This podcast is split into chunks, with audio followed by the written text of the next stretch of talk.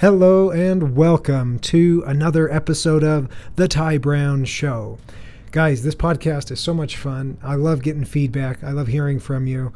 Um, super fun. This week I had uh, someone reach out to me who is like an actual radio broadcaster. It made me feel really cool that someone who broadcasts things would be listening here to the podcast and joining the dispute resolution revolution. All right, guys, this week's episode is called "Getting the Rest of the Story" or "Get the Rest of the Story," and this is this is really a call to action in the dispute resolution revolution because a lot of times our problems, our conflicts, the issues we have with others, a lot of times they're solved if we can just keep this commitment to getting the rest of the story. So it's happening. It's going down in three, two, and one. Podcasting from Conciliators, this is the Ty Brown Show. If you're a human and you think you might have to interact with other humans at some point, and you like that to go well, then listen up. Oh, yeah. It's time to get cozy with conflict. Let's go. And we're back. Okay. Uh, hope you're hope you're ready to roll, guys. We're going to learn some things that are going to help us. Um, and and I, I have to say I've heard uh, a lot of a lot of feedback, especially recently, about how it's like, hey, wouldn't you know? But a lot of these dispute resolution principles they really do they really do improve communication. They they they have actually made an impact on people's relationships, and so the revolution marches on. Um, you're probably wondering, well, how how well does it march along? Well, our listener base has grown. Uh, it is up to 1,632. That's not bad, guys. It's getting serious now. There are people tuning in. There are people learning things, sharing this with your family. Please, please do share this. Share it with your your loved ones, your friends. Um, in this together, we can, you know, if we're all working at our I guess our interactions, improving our, our disputes, our conflict management skills, uh, we will have happier lives. We will have better communities. We will uh, be able to extinguish some of the contempt that just cankers all of the human dialogue these days. I, it, it's true that so many conversations are focused on either forming alliances, you know, so others can share the contempt we feel for a group of people or, or something or they're just actually spent in actual disagreement. And I'm not talking about productive disagreement, which is actually a good thing. It should be encouraged. I'm talking about uh, the, the mindless exchange of verbal hand grenades, um, not conversations where you're understanding each other and, um, and and making reasonable, calculated decisions. So that's uh, that's my little rant. Um, really happy to see that the the listener base continues to grow every week. I wonder, I'm like, ah, oh, this is going to be the week where it falters, but we've been okay. So keep sharing it, guys, because we got to do this. All right. So, um, whew, this week, get the rest of the story. You'll notice, by the way, last week I didn't publish an episode. I'm kind of doing an every other week thing now, and that's not because I'm running out of content or stories. It's mostly because I'm just really busy and having a hard time keeping up the, the schedule. It takes me forever to publish these things.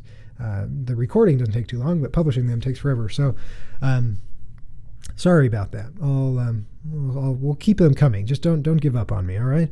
All right. Uh, to, yeah, today, November 25th, this little side note. It's my birthday today, guys. I'm getting older and uh, very, very wise now, very mature.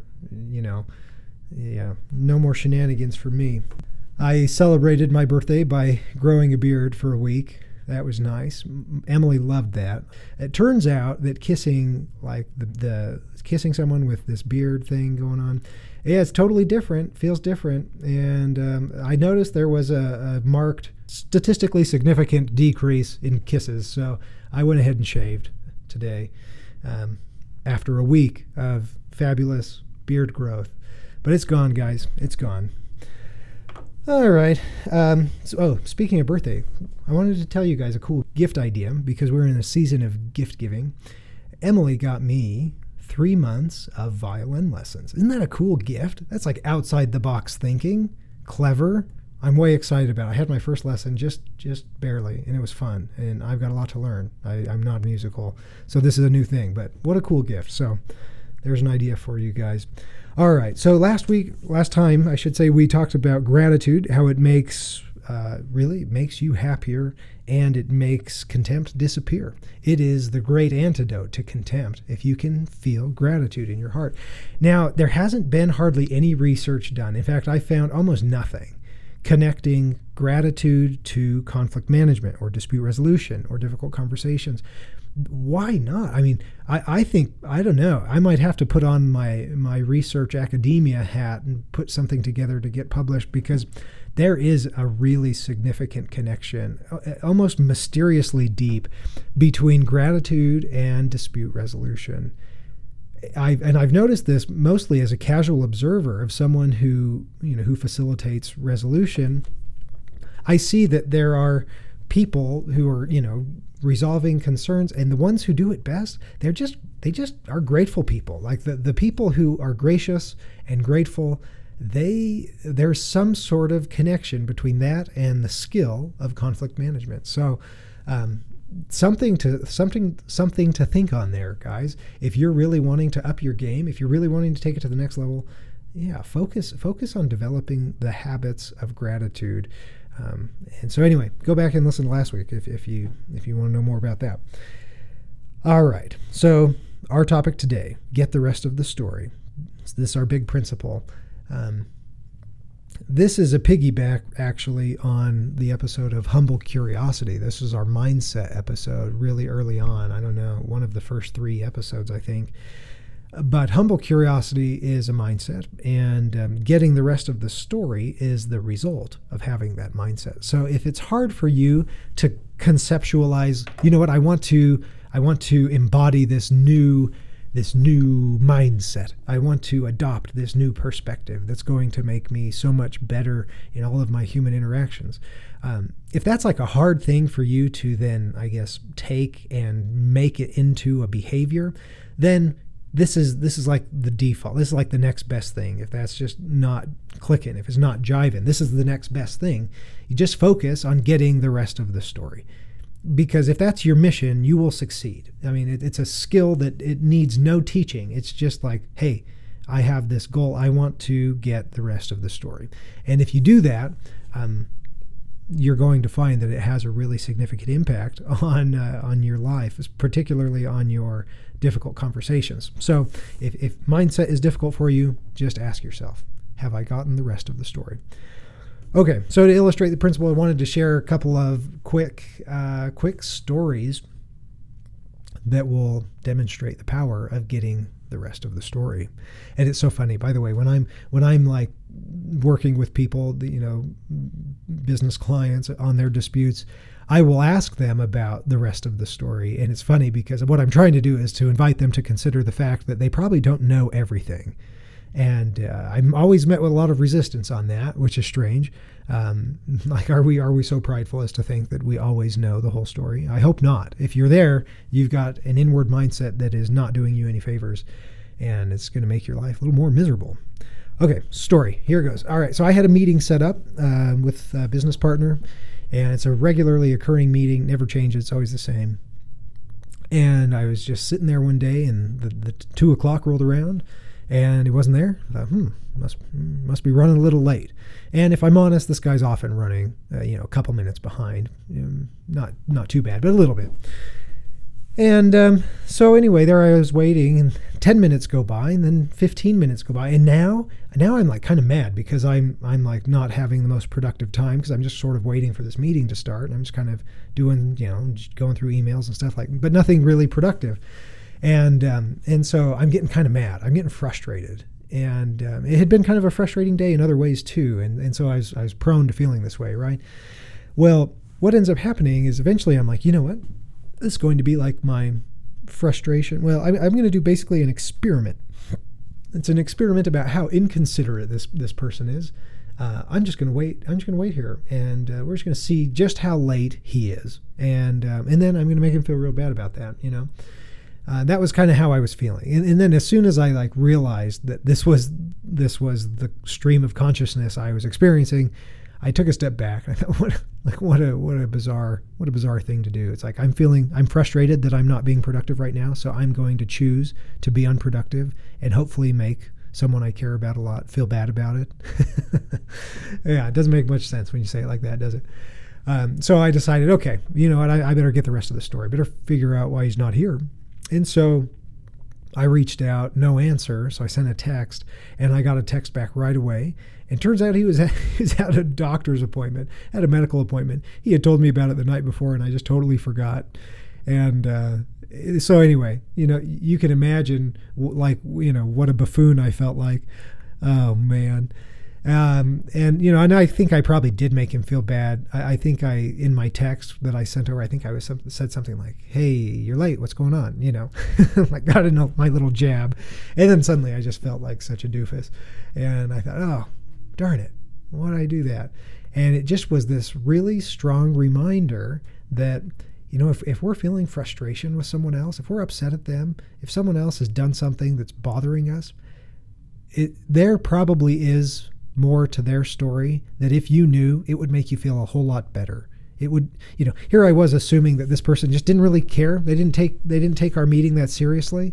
I was assuming that you know, I was making all these assumptions about their intentions. And I was making those assumptions based on the way I was feeling. You know, this person not being at the meeting made me feel bad, made me feel frustrated. I here I am working hard trying to make things happen, and I can't, you know, can't get the support and, and collaboration I need. but it turns out that that impact that it was having on me was not even close, was not even close to what this person intended. Um, they were not even close.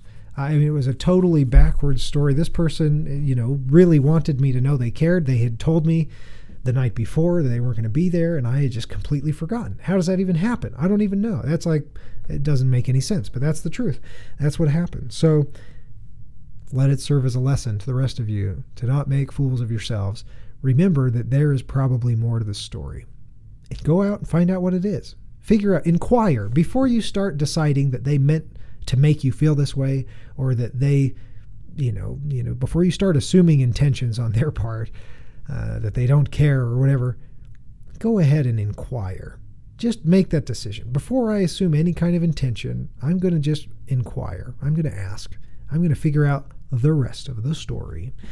All right, there's one story. Here's another story for you. This one's a good one because it's about my wife. I love telling stories about Emily. And it's also about my dad. And my dad is really good at, uh, he's really good at getting the rest of the story. Uh, I would say it's one of his, one of his natural skills. Uh, he's really good at gathering the facts, and that probably comes from his legal background. He's used to just being thorough with uh, with facts. Um, but anyway, here's an instance where it didn't happen, and then uh, anyway, so here it goes. Without further ado, so uh, my dad was sending out a group text to mostly just the family, family members. Uh, I don't even remember what it was about. Send out a group text about something, apparently something everyone should know about. And and I don't know about the rest of you. A lot of times when I send out group texts, I will just you know, I'll just pick a few people. It's kind of like one representative in each family gets the text. Hey, look, everyone's on notice now, um, just because it's easier than putting in everybody's names and numbers. And um, uh, but anyway, in this particular instance, I remember my wife asking me if I had heard about this thing. I said, "Oh, you know what? I did, and I just I didn't tell you. I'm sorry. I, I got a text from my dad about that, and yeah, this you know, here are the details."